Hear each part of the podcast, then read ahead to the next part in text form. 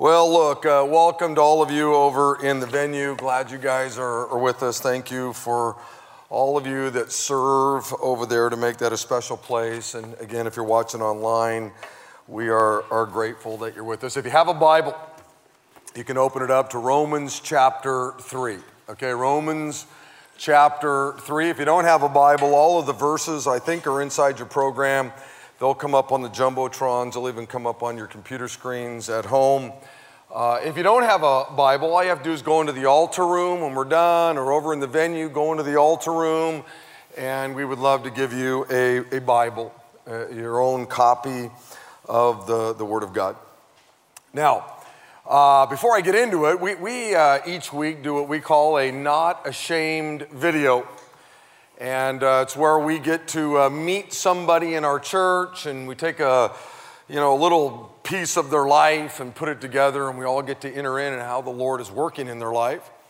And this week's, it's kind of special. It's one of our own pastors and it's Scott Stubbert. So check out the Jumbotrons. I grew up in a Christian family. It's been a true blessing to be raised in a Christian home. Somewhere along the lines between five, six, nine years old, I started to create a belief, a structure in my brain, not a religious belief, but an agreement with the world that basically I was a bad and unworthy person. I had um, zero self esteem, um, didn't think I was smart enough, didn't think I was good enough, and didn't think I was worthy of anything. I would have to perform in order for people to love me. So if I was spiritual enough, if I memorized enough scripture, if I was funny enough, then people would accept me. I found a lot of rejection because there was a lot of times by my performance that I, I couldn't measure up. I had to come to a place where I would meet my own needs. And what was my greatest need? Well, my greatest need was sex. My greatest need was pornography it ruled my life. I got tired of fighting what they call every man's battle. But it wasn't a battle to me. I thought maybe if I get married, maybe if I become a pastor, maybe if I do whatever, then that will solve my issues, that will solve my problems. But the reality is, I was in bondage.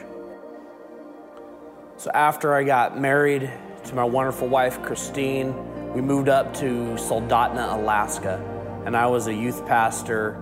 And I remember our firewall was down, and, I took that moment to go online. And it wasn't 24 hours, I got a call from my senior pastor, and he asked me to come into the church. So I went down and I talked to him, and I remember him sharing with me what he had found. And he told me I had to go home and tell my wife. And I hated it. I went home and I talked to my wife and I shared with her what I had done. And I knew at that moment my life was in chaos and I needed help. I couldn't hide it anymore. The guilt and the shame was too great. And I remember coming back to Modesto and going to celebrate recovery for my first time.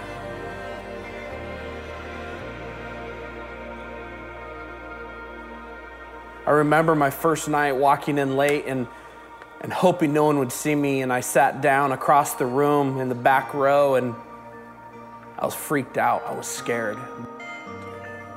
I remember sitting there sharing that I was a sex addict and not being met with looks that I was a pervert or that I was weird or they were disgusted with me, but I was met with looks of compassion.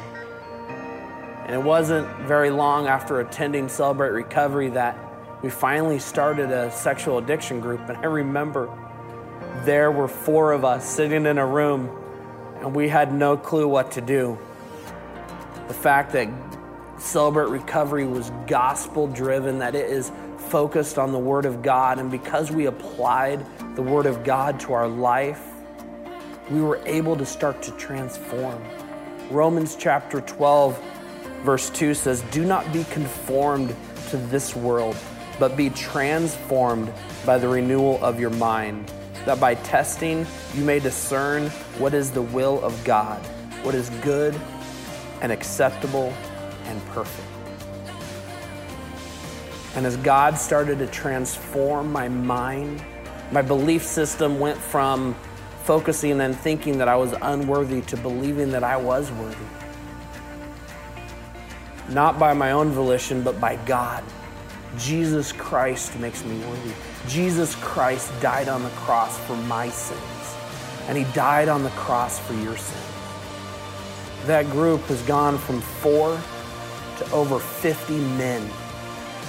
For some weird reason, the church has decided to hire me as a pastor, an associate pastor of recovery and counseling, a sex addict that would be willing to step foot in the church and be able to help men who are struggling, whether it be pornography, whether it be sexual addiction, to sit down one on one with them and help talk with them and help them find God's forgiveness in their life. I am Scott Stubbert, and I am a grateful believer in Jesus Christ, and I am not ashamed of the gospel.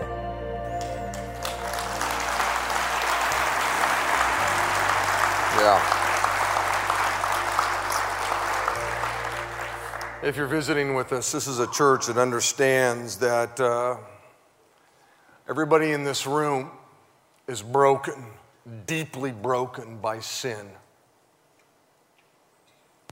You may not be able to relate to Scott's story, but we can all relate to the fact that we're all broken. And that's the story of the scriptures.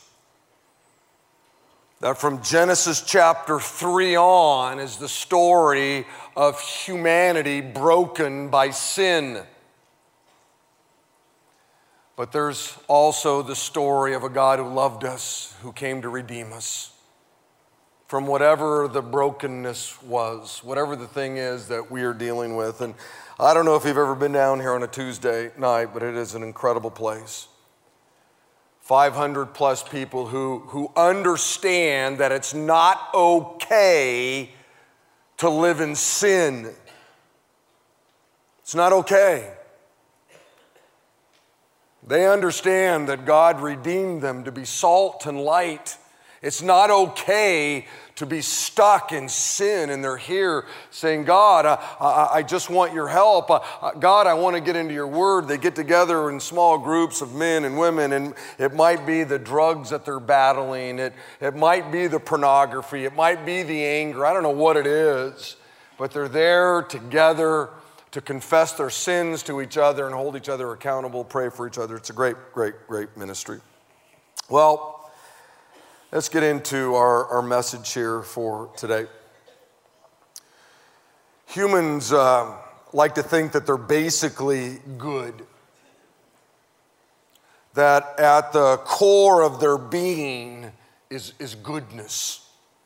And secular psychology and godless preachers, and there's lots of them out there, and godless churches, and there are lots of those out there have been used by the enemy to reinforce this idea that uh, mankind is basically good.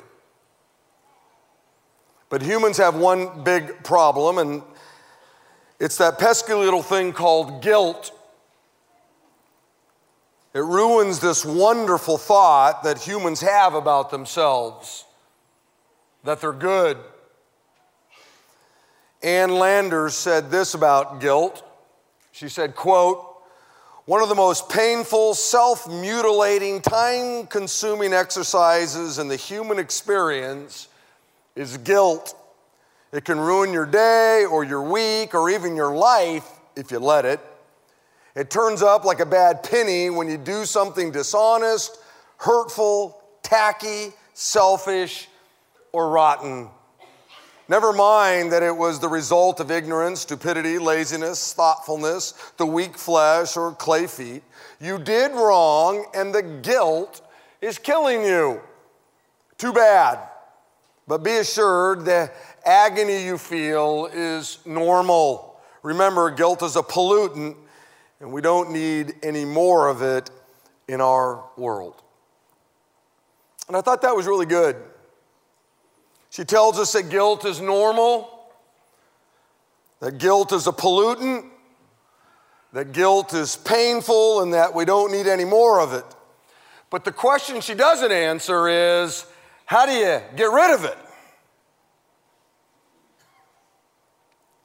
You see, though mankind tries to convince himself that he's good, he's always faced with the fact that he does evil, which produces guilt. He's always faced with the fact that he says evil, and then he's confronted with his guilt. He's always having to deal with the fact that he thinks evil. Forget whether he does it or not, or actually says it or not, he just thinks it. And that produces guilt. So, good people do all kinds of things to rid themselves of the guilt they feel. They go to counseling, they turn to narcotics, they keep themselves busy at work, or they, you know, travel. They fill their lives full of sex and pornography. They play psychological games and they blame others for their guilt. They, they blame the church for their guilt. It's one of the reasons why the world is working so hard to get rid of the church, to get rid of what the church is to stand for. Is because if you get rid of the church, if you get rid of what it stands for, the principles taught within here, then maybe I don't have to deal with the guilt that I feel in my life because of how I'm choosing to live it. People blame me for their guilt. Happens all the time. I get emails every week from people all over the world because of our internet uh, uh, ministry. You made me feel guilty. Isn't God a God of love? And I watched your program, or I came into the thing, or I listened to it on the radio, and man, you made me feel guilty. Some people even get to the point of taking their own lives to rid themselves of the guilt. Beloved, people so want to believe that they're good and therefore not have to face any judgment for being bad, which is what guilt reminds them of, that they're absolutely desperate to find a way to rid themselves of this horrible reminder that they're not good. But they just don't know how to do it. I heard the story uh, about a man that sent a $50 check to the IRS with a note attached to it that said this quote, I'm sending you this check because I can't sleep at night because I was dishonest with my tax returns. P.S. If I can't sleep after sending it, I'll send you the balance.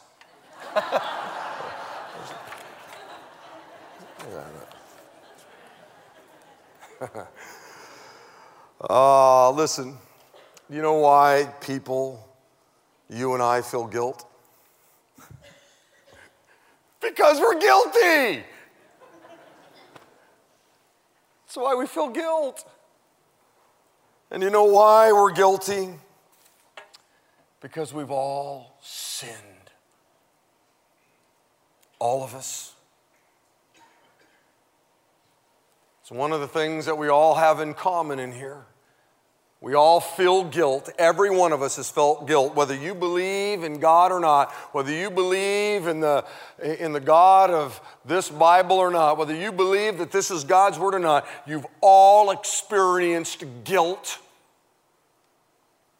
And the reason why you've experienced guilt is because of sin. All the counseling or booze or travel or sex or blaming others won't purge a person of their guilt. Now, it might make you feel better for a season. There's no doubt about it. Put enough booze in your system, you might feel good for a little while. It may numb the feeling of the guilt for a while. I get it. But it's going to rear its ugly head again. You can fill your life with sex and porn and all that kind of stuff, and it'll kind of mask the guilt for a while. but it's going to rear its ugly head again. You, you can stay busy at work, you know, working, working, working, traveling, going places, doing all kinds of stuff, and it might alleviate the feeling of guilt for a season, no doubt about it. But it will raise its ugly head again. Hmm. Friends, the only way to rid yourself of guilt is to deal with the cause of guilt, and that's sin. This is why Paul spent the first three chapters of Romans unpacking the thought that we're all sinners. Because if you don't understand the fact that you're a sinner, you'll never understand your need for the gospel, which is the only thing that can rid your life of the guilt. So, for three chapters, for three months basically, as we've walked through this book, all we've dealt with is this thing called sin. Paul is just hammering home an important uh, concept that all of us need to understand sin. It's not a fun topic to talk about. That's why most churches don't want to talk about it. But obviously, it's an important one that we all need to understand. You see, the, the Word of God is like an x ray of the human soul, and it gives us the diagnosis that everybody is terminally ill. we all stand guilty before God, which is why people don't want to read it. This is why people don't want to study it is because it's an x ray. It tells you what you're like on the inside. You can put on all the fancy clothes you want on the outside. You can put on all the makeup that you want. You can put all the fancy jewelry on. And you may look good on the outside. But all the clothes and all the makeup and all the jewelry can't change what's on the inside. And what this book does is it gives us an x ray into what's in here. Romans chapter 5 says, when Adam sinned, sin entered the world. Adam's sin brought death, so death spread to everyone, for everyone sinned. Genesis chapter 3 is such an important uh, moment in history. We, we all need to understand it. If you name the name of Christ, you need to understand Genesis chapter 3. If you don't get Genesis chapter 3, then you're not going to understand much else in the Bible. Sin entered the world in Genesis 3 when Adam made the choice to blow God off. At that moment, it, it was just, it was, it was cataclysmic beyond anything we could understand. All of us have been impacted because of what happened in Genesis chapter 3. All of us are full of sin. The great prophet Isaiah said, We all, like sheep, have gone astray. Each of us has turned to his own ways. You see, Adam had a choice do I follow God's way or do I do my own thing? He made a choice. I'm going to do my own thing. And the great prophet says, you know what? We're just like Adam. We've all gone astray. We've all decided to just do our own thing. We've all have been impacted with sin. And it's really important for you as a believer to, to really understand this truth that sin has messed you up badly and that you're totally helpless to do anything about it. So, with this said, I want to get into our text for today.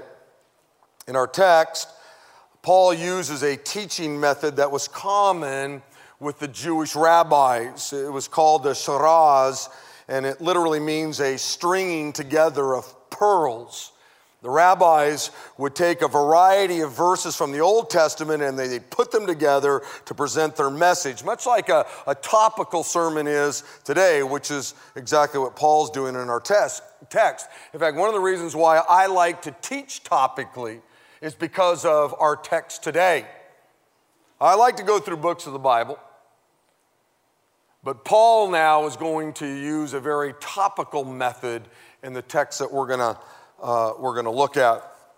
Now, on many weekends, as we have gone through the first three chapters of Romans, I, have asked you to imagine, if you could, that Paul is a, uh, a, a great prosecuting attorney. I wanted you to imagine we're all in a courtroom. And Paul is the prosecuting attorney. He's laying out the case that all of us are sinful. He, he, he, he's laying out all the exhibits. And he's gone through a whole lot of things to help us understand the fact that we are sinners. And the message today really is the great summation of his argument. This, this is the, the moment he's standing in front of the jury and he's given his, his great summation of everything that he has said. So, Romans chapter 3, look at verse 10. We have already made the charge that Jews and Gentiles alike are all under sin. As it is written, there is no one righteous, not even one. There is no one who understands, no one who seeks God. All have turned away, they have together become worthless. There is no one who does good, not even one. And that's Psalms 14. Their throats are open graves, their tongues practice deceit. That's Psalms 5. The poison of vipers is on their lips. That's Psalms 140. Their mouths are full of cursing and bitterness. That's Psalms 10. Their feet are swift to shed blood, ruin and misery mark their way, and the way of peace they do not know. That's Isaiah 59. There is no fear of God before their eyes. That's Psalms 36. Now we know that whatever the law says, it says to those who are under the law, so that every mouth may be silenced and the whole world be held accountable to God. Therefore, no one will be declared righteous in his sight by observing the law, by observing the Ten Commandments, by keeping the Ten Commandments. Rather, through the law, we became conscious of sin. This is a uh, rich section of Scripture. And as I said, this is Paul's summation, if you will, of the first three chapters. And what he does here in these verses is he basically shares three things that prove, without a doubt, that everyone stands guilty before God. And the first one is this number one, mankind's character is evil, and therefore it condemns him. Verse 10 there is no one righteous, not even one. There is no one who understands. There is no one who seeks God. All have turned away. They've be- together become worthless. There's no one who does good. Not even one. Paul begins this string of pearls, if you will, by quoting Psalms 14, which the Jews would have known like the back of their hand. In fact, most Jews probably had Psalms 14 memorized. Paul says there's not one person who is right before God. Not one. Why? Because of sin. Paul says not one person understands the things of God. Why? Because of sin. Paul says there's not one person who seeks after God. Why? Because of sin. And then he ends with there's not one person who does anything worthy before God. Not one. Why? Because of sin. Beloved, Paul makes it crystal clear that everybody is blown at Jew, Gentile, male, female, rich, poor, young, old, black, white, Latino, Chinese, Democrat, Republican. There's not one person who is right before God. There's not one person who understands the things of God. There's not one person who seeks after God. And there's not one person who does anything worthy before God. I want you to think of the person that you know that's the kindest, most gentlest person you know your grandmother. She's infected by sin. That little little granddaughter of yours, that little grandbaby, you call her, you know, them your little angel, infected by sin. Billy Graham, infected by sin. Dr. MacArthur, my favorite preacher, infected by sin. Martin Luther, Charles Spurgeon, John Calvin, every one of them infected by sin. Mother Teresa, infected with sin. The Pope, infected with sin. Mary, the mother of Jesus, infected with sin. Peter, James, Paul, all the uh, original apostles, all of them sinners, infected with sin. Every human being has been infected with sin. Now, obviously, some people are better than others. I say it to you all the time. Sin has taken hold of some people to a greater degree, and they, they turn out to be a man like Hitler or Charlie Manson or Jeffrey Dahmer. I get it that sin has so gripped and put some people in such bondage that they're way more evil than you. But make no mistake about it, we're all bad. Sin has impacted all of our lives. Mankind is in total darkness as it relates to the things of God. And I want you to know, Christian, that this is a, a critical biblical truth that you all need to understand the total depravity of man, the idea that everybody is a slave to his or her own sin. Nobody seeks after God. Listen to what Jesus said in John chapter 6. Jesus says, No one can come to me Nobody can become a Christian. Nobody can become a follower of Christ. Nobody becomes a, a part of the, the church. Nobody becomes a part of the bride unless the Father who sent me draws him.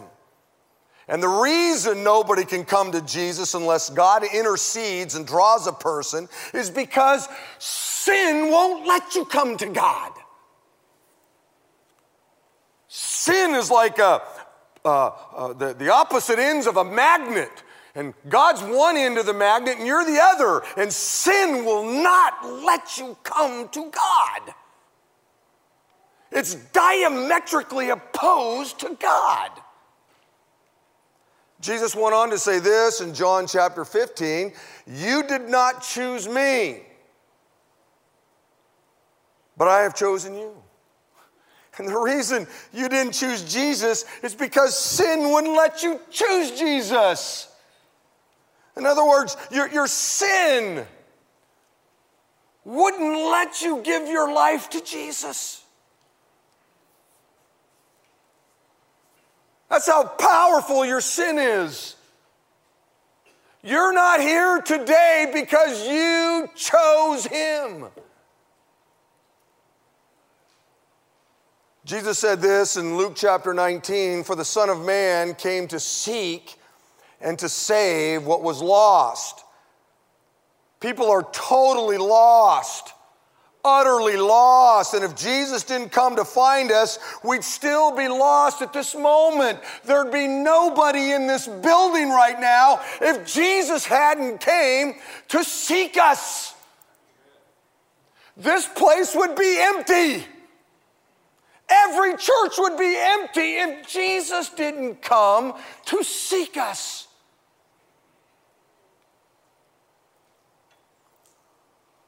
Now, what's my point in, in all of this? I want you to understand that it's God who's doing all the seeking. It's God who draws people to Himself. It's God who's after a relationship, not mankind, not you. Nobody wakes up in the morning and says, you know what? Today I think I'm going to go find God. Your sin won't let you do that. Your sin won't let you have a thought like that.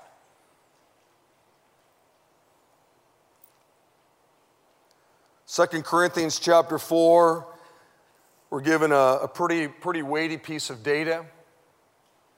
the God, and you'll notice that's a small g, of this age, that's Satan, has blinded the minds of unbelievers.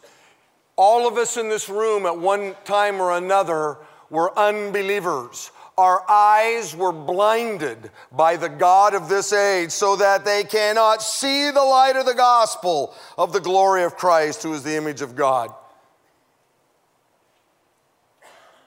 There was a moment in all of our lives when it was absolutely impossible for us to understand the gospel. But there's good news. The one true living God is seeking after people. And he has the ability, he has the power to open the eyes of those who have been blinded by Satan and their sin.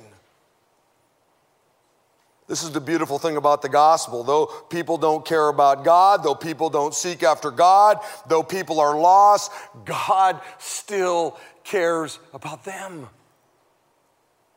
The reason you're sitting here today worshiping God is simply because He's the one who opened your eyes to the truth. It was all Him. It had to be Him because your sin wouldn't let you open your mind to the truth of the gospel.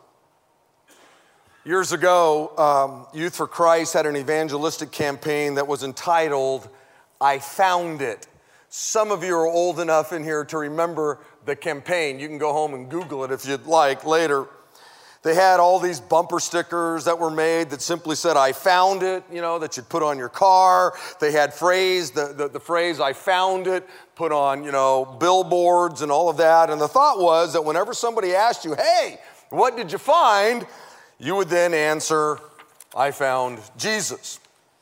But there was one big, huge problem with this campaign, and that was that God wasn't the one who was lost. We were. The campaign should have been called, He Found Me. Jesus didn't say, I came to earth to be found. He didn't say that because it would have been impossible because of your sin to find him. He said, I came to seek and to save those whose eyes have been blinded to the truth by Satan. That's why I came. I came to seek and to save you. You're lost. You. The shepherd's never been lost. It's always been the sheep, you and I, that were lost. Youth for Christ's hearts were in the right place, their motives were, right. It's just that their theology was off a little. Beloved, the Bible's crystal clear. There's not one person who seeks after the one true living God. And here's why. If he's true and living, that means he's supreme, right?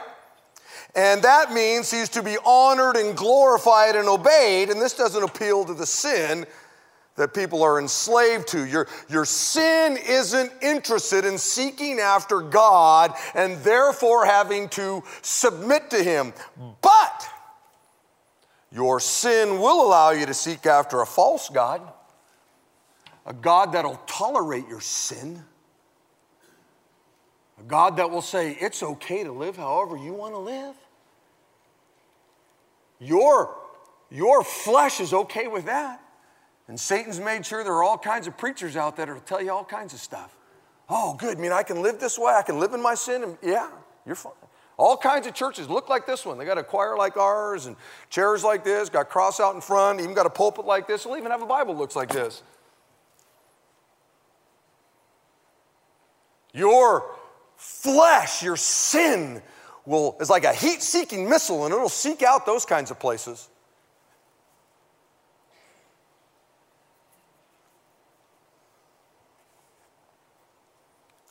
Today, there are all kinds of phony gods out there, phony churches, and phony pastors that'll tell you that you can do anything you want with your life and God will never judge you. I mean, after all, He's a God of love, right?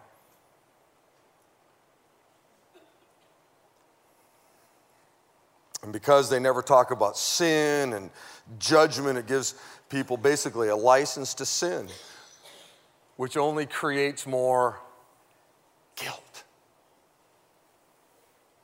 That's what it does. Beloved, nobody's right before God. Nobody understands the things of God. Nobody seeks after God, and nobody does anything worthy before God. This is, this is the character of man, if you will, and it's the first exhibit in Paul's great summation. Number two, man's conduct is evil and therefore condemns him. Okay, Paul's going to uh, continue this string of pearls in verse 13. He says, Their throats are open graves, their tongue practice deceits. And I told you that Psalms 5. The poison of vipers is on their lips. That's Psalms 140. Their mouths are full of cursing and, and bitterness. Psalms 10. Their feet are swift to shed blood. Ruin and misery mark their way, and the way of peace they do not know. That's Psalms or Isaiah 59. Now, Paul mentions two specific things here about man's conduct that condemns him. The first one is this your speech condemns you. He says in verse 13, their throats are open graves, their tongues practice deceit, the poison of vipers is on their lips, their mouths are full of cursing and bitterness. Jesus himself said this in Matthew chapter 12.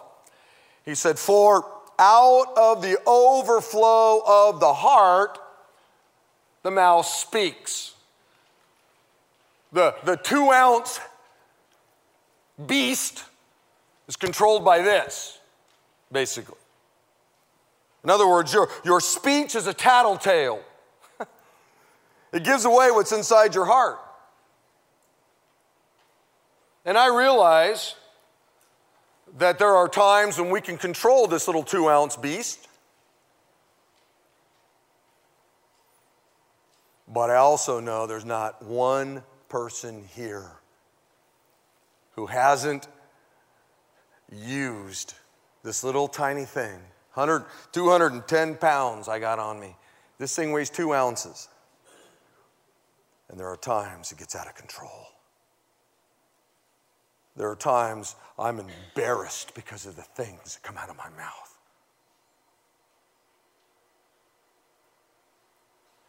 And guess what that tells me? Sin is in here. And it tells you the same thing. The reason why some vile things come out of your mouth, and you'll say vile things to the person you love the most your spouse, your children, your parents. Isn't it weird? And when those things come out of your mouth, it proves the point that sin reigns within your flesh. It condemns you, it proves that you're sinful. Ephesians chapter 4 says, Don't let any unwholesome talk come out of your mouths, but only what is helpful for building others up according to their needs, that it may benefit those who listen. That's how the two ounce beast is supposed to be used.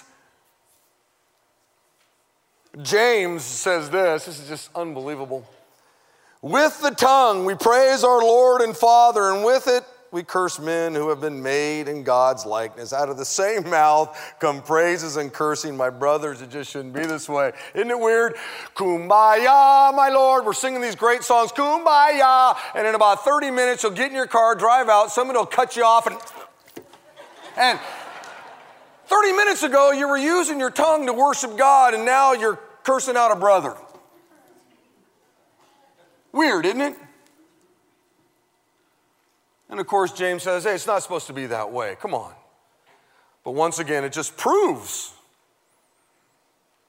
It proves Paul's point that we're all sinful, that we're all evil to some degree.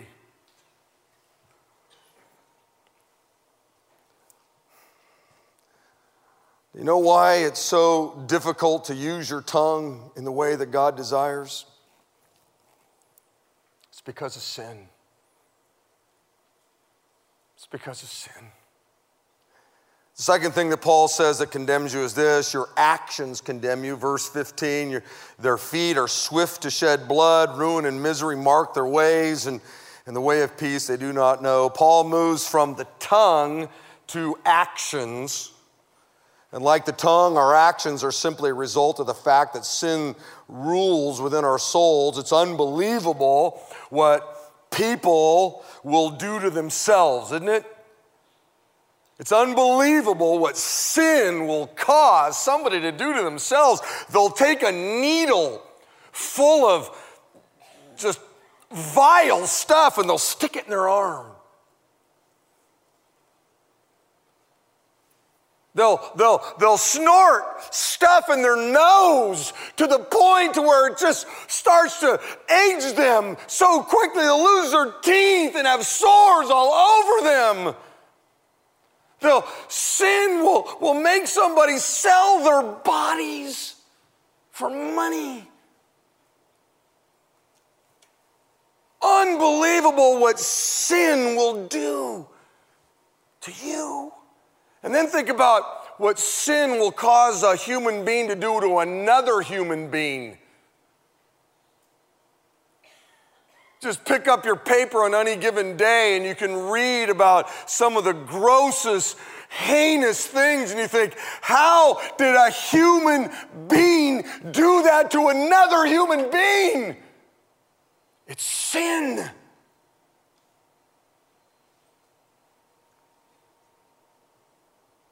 I say this to you all, all the time, but all sin does is destroy. That's all it does.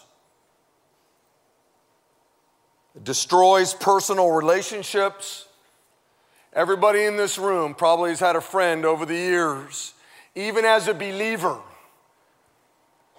And sin got into it somehow, and guess what? You haven't talked to the person in a week or a month or a year, now it's been decades had a great friend and something happened and sin.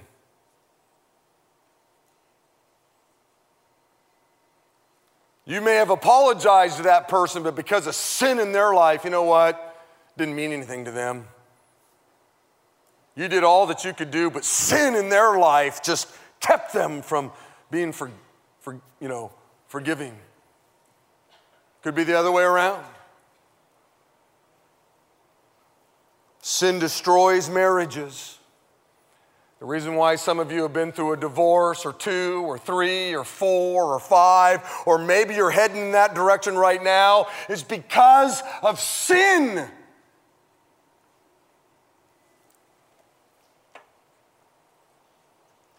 Sin destroys families. Been here 30 years, done this a long time. And I've watched sin get into a life of a man or a woman and they divorce and it just destroyed their family, destroyed their children. I, have seen some men who literally worshiped a clear liquid. Yes, Master Jack. Yes, Master Jim. A clear liquid. And they lost their family over it, they lost their business over it because they were in bondage to sin. A clear liquid got the better of them. They loved a clear liquid more than their spouse, more than their kids, more than their job, more than their career. Crazy, the power of sin. Sin destroys churches. In my world, you know, I get magazines and I get little updates, you know, just like in your world if you're in construction or maybe you're a, an attorney or maybe you're a salesperson or whatever it is you do, you know, uh, you get little updates and little things on, on the world that you live in. I get updates all the time on the church and it's unbelievable to me how many churches shut down, close down, get blown apart because of sin. Not being dealt with properly. Sin destroys cities and nations and even civilizations. I, am watching sin run amok in our country, and it's destroying our country. It's sin. It may mask itself some other way, but it's frankly just sin. Sin is such a powerful thing, it's unbelievable. It's so powerful that even when you come to faith in Christ, and God, through the Holy Spirit, invades your body. You become the temple of, of the Holy Spirit. Uh, God's power is within you. The very power that raised Jesus from the dead is in you. Though you have that power in you, you still have a battle on your hands, don't you, Christian? That's how powerful it is. Look, Paul said, No good dwells in the flesh. This is this is the headquarters of sin. It's all the flesh is. It just connects us to the physical. Okay, no good dwells in the flesh, just sin. That's why this doesn't get to go to heaven. You see, it's just going to fall to the ground someday, be in a pile of you know humanity, and they're going to put it in a pine box, stick it six, eight feet under the ground. This doesn't get to go to heaven because it's full of sin. And every one of us whether you know the Lord or not. Got to deal with it. And it destroys. That's what it does. For some of you right now, your sin is destroying you right now as I speak, and you don't even know it. I'll tell you how good sin is. You can be in bondage to it, and you think you're free. That's how good sin is. It can be messing up your life, messing up your family, messing up your marriage, messing up your business, messing up your testimony, and you're golden with it. You, you think I'm the one who's in bondage. That's how good sin is.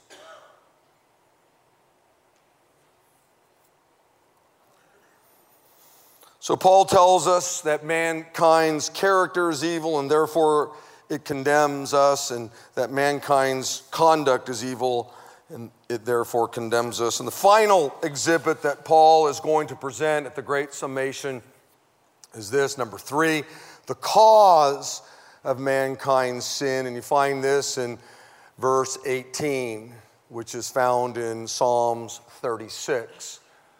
Paul says, There is no fear of God before their eyes.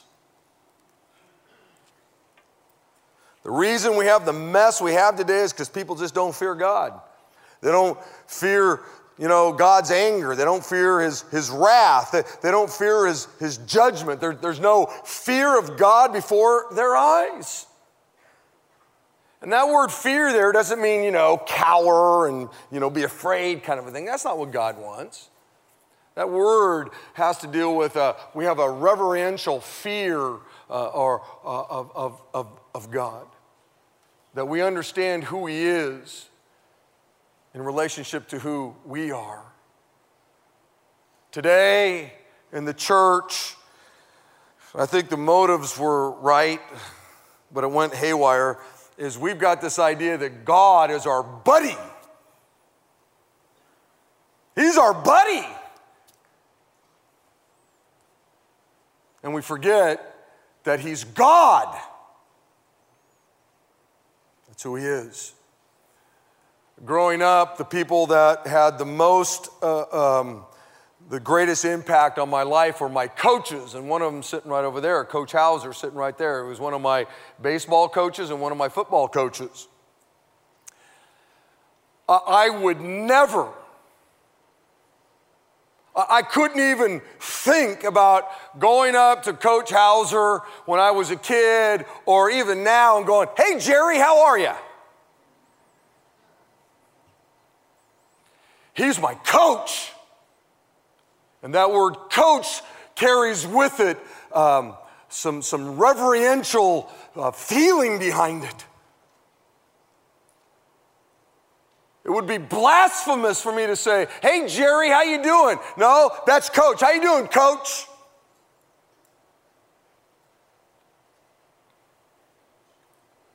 And all my coaches are like that. When I see them around town, hey, coach, how are you? Hey, coach, good to see you. And when I say the word coach, it's because I respect them to an unbelievable degree.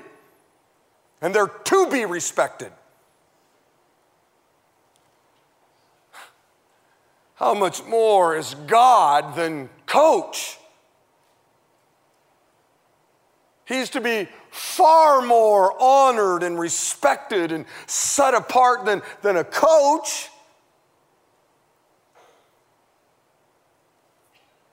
And yet, we've gotten to this place in our lives as the church where we just don't have much fear of God. Oh, look, I want my children not to fear me when I walk in the door. I don't want them to go hide in the closet. Oh, dad's home. You know, ah, I don't want that, and he doesn't want that. But I do want when I walk in the door that my kids go, that's dad. That's not my best friend. I'm not trying to be my kid's best friend. They can have a bunch of those. I'm dad. I'm a parent.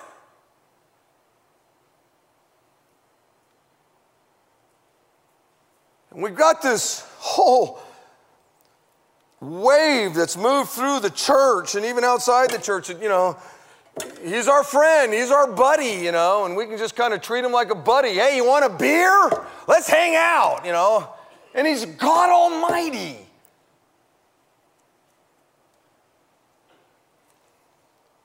God made sure that you couldn't miss him. Romans chapter 1 tells us that he's made himself known through all that he has created. He, he thought, and there was the planets and the stars, and he thought, and there was a porcupine. He thought, and here you are today, basically. And he said, You can't miss my fingerprints on everything that I've made. But Romans chapter 1 tells us that people have come along and they've suppressed that truth. And they get to the point to where they reject it. I don't know, I don't believe in God. Then, then they have to get to the place where they got to replace it with something. I don't know, evolution, anything. There's got to be, I got to come up with an answer to the whole thing. And so that'll, it'll be that. Two molecules got together a billion years ago and now you got an eyeball. Okay, I got it. Now I don't have to humble myself before a God. I've come up with some other answer to the whole question of life and all those kinds of things. The writer of Hebrews said this He said, It's a dreadful thing to fall into the hands of the living God. He's a God of love. Let me tell you something. My kids, if they were here, would tell you that my dad loves us. My dad has demonstrated his love for us in so many different ways through the ages and stages of their life. Sometimes it had to do with money. They didn't earn a nickel. but hey, hey, I love you, and I love you. Hey, hey, I give them things. Hey, things they don't even need, I give them. Hey, I love you. Hey, God gives us things we don't need. Hey, here you go. But they would also tell you it's a uh, dreadful thing to fall into the hands of my dad when he's angry.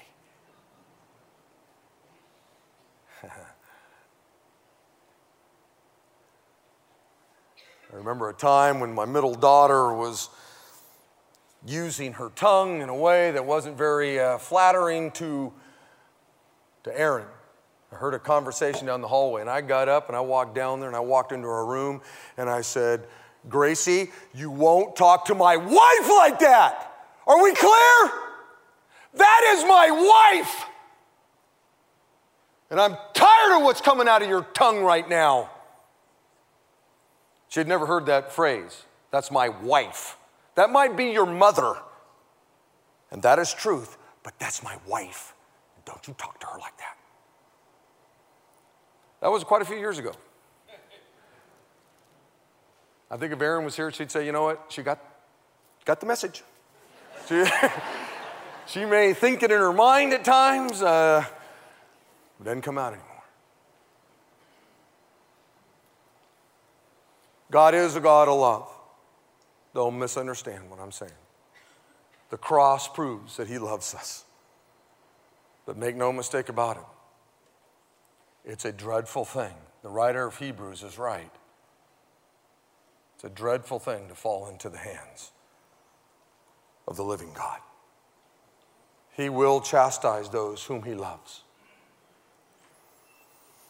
Now, beloved, the last two verses verses 19 and 20 really summarize everything Paul's been building in the first three chapters. Number one, that every person is accountable to God, and we know that whatever the law says, it says to those that are under the law, so that every mouth may be silenced and the whole world be accountable to God. And number two, every person is without excuse.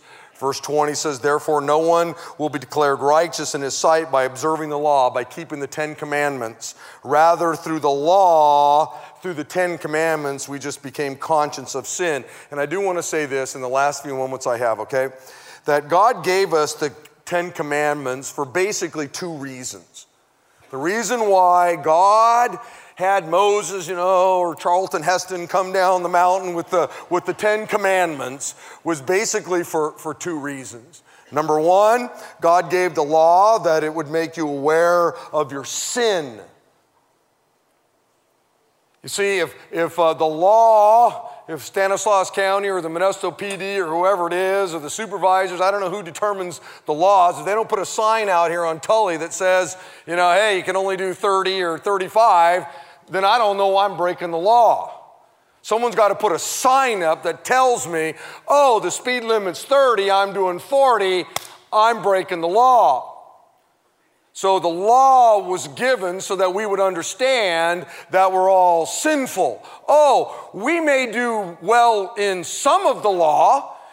Probably, you know, I don't think anybody in here has committed murder. That, that's kind of the give me, I guess, of all of the 10. But let me ask you this the first one says, You shall have no other gods before me. Number two says, don't love anything more than you love me. Don't, don't make for yourself an idol. No, no, number three says, don't misuse the name of the Lord. Number four says, hey, I want you to set aside a day, keep it holy. It's a day that's just for me. You rest that day, keep it holy. It's a, it's a special day. number five is honor your mom and dad, you see. You get down to number 10, and number 10 is the one that Paul tends to mention, and it's probably the one that most uh, people have the most trouble with, and that is don't envy what other people have. In other words, be content with what God's given you. And don't look at what everybody else has and say, man, I want that. Man, I sure would like that. You see, here's the deal you might keep some of the law some of the time, but the bottom line is, it proves that we're all sinful because no, nobody can keep it perfectly. I, I can do the speed limit most of the time.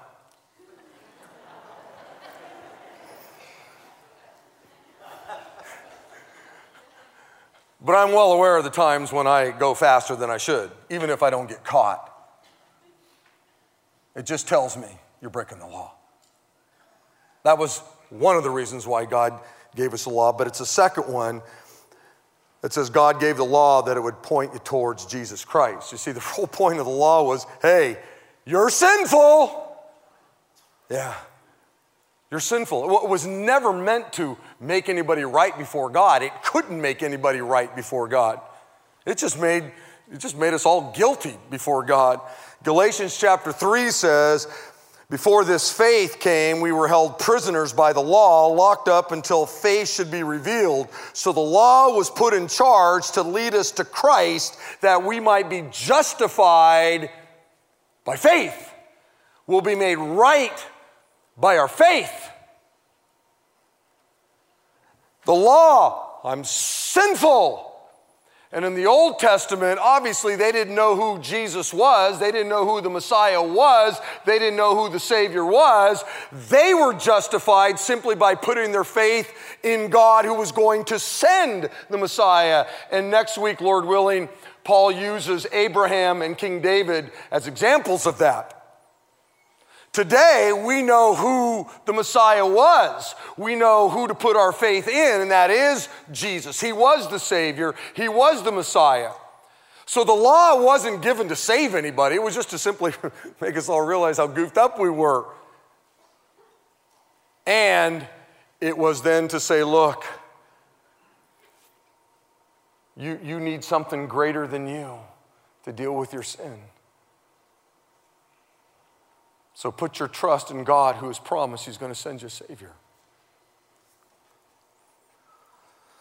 So here's the final verdict mankind is guilty beyond a reasonable doubt.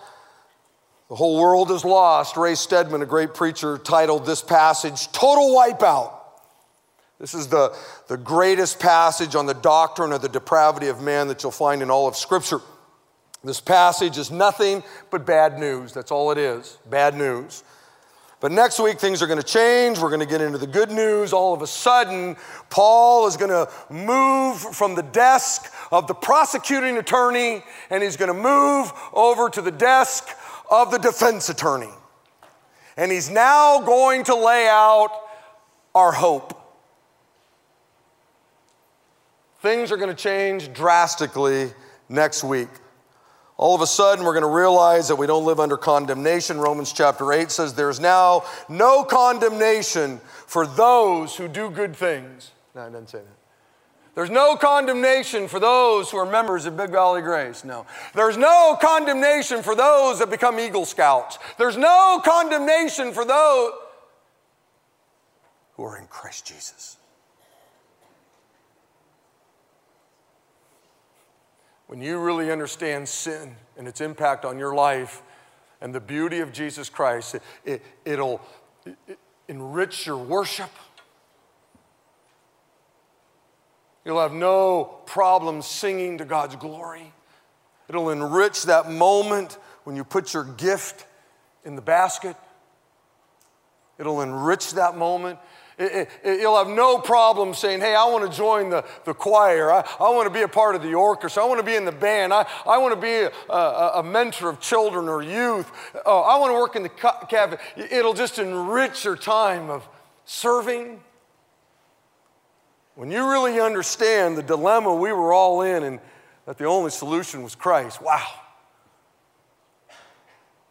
Psalms 130 says, Lord, if you kept a record of our sins, who, O oh Lord, could ever survive? And the answer is no one. But you offer forgiveness. And that's where we now begin to head, starting next week if God doesn't come back. As Paul has laid out the ugly truth sin has impacted all of our lives. But there is forgiveness in God's Son. It's a beautiful, beautiful truth. Everybody in the venue wants you to stand up. Everybody in here, stand up. Father, thank you, Lord, for our time here today. I'm glad that Pastor Bob Irwin from Mill Creek could join us and pray for us in the beginning. I'm thankful for the choir and the orchestra. Wow, that first song was just really great. Wow. Thankful for the music. Thankful, God, for our quartet. They put a lot of time and energy and effort into that to be a blessing. Thank you, Lord, for our time of giving. Thank you, Lord, for this book I hold in my hand, the scriptures. Because there's a lot of really ugly truth in there. Just ugly, ugly truth. We, we've looked at it for three months now the ugly truth of humanity. But the good news is things change next week. And what changes is you, God, your Son. There's now no condemnation for those of us that are in Christ Jesus. I am in Christ Jesus, and so sin has no impact on my life. What a beautiful thing, God. Give us a great afternoon, and I pray these things in the name of the Lord Jesus Christ. And all of God's people said, Amen. Hey, Lord bless you. Okay, live for Christ.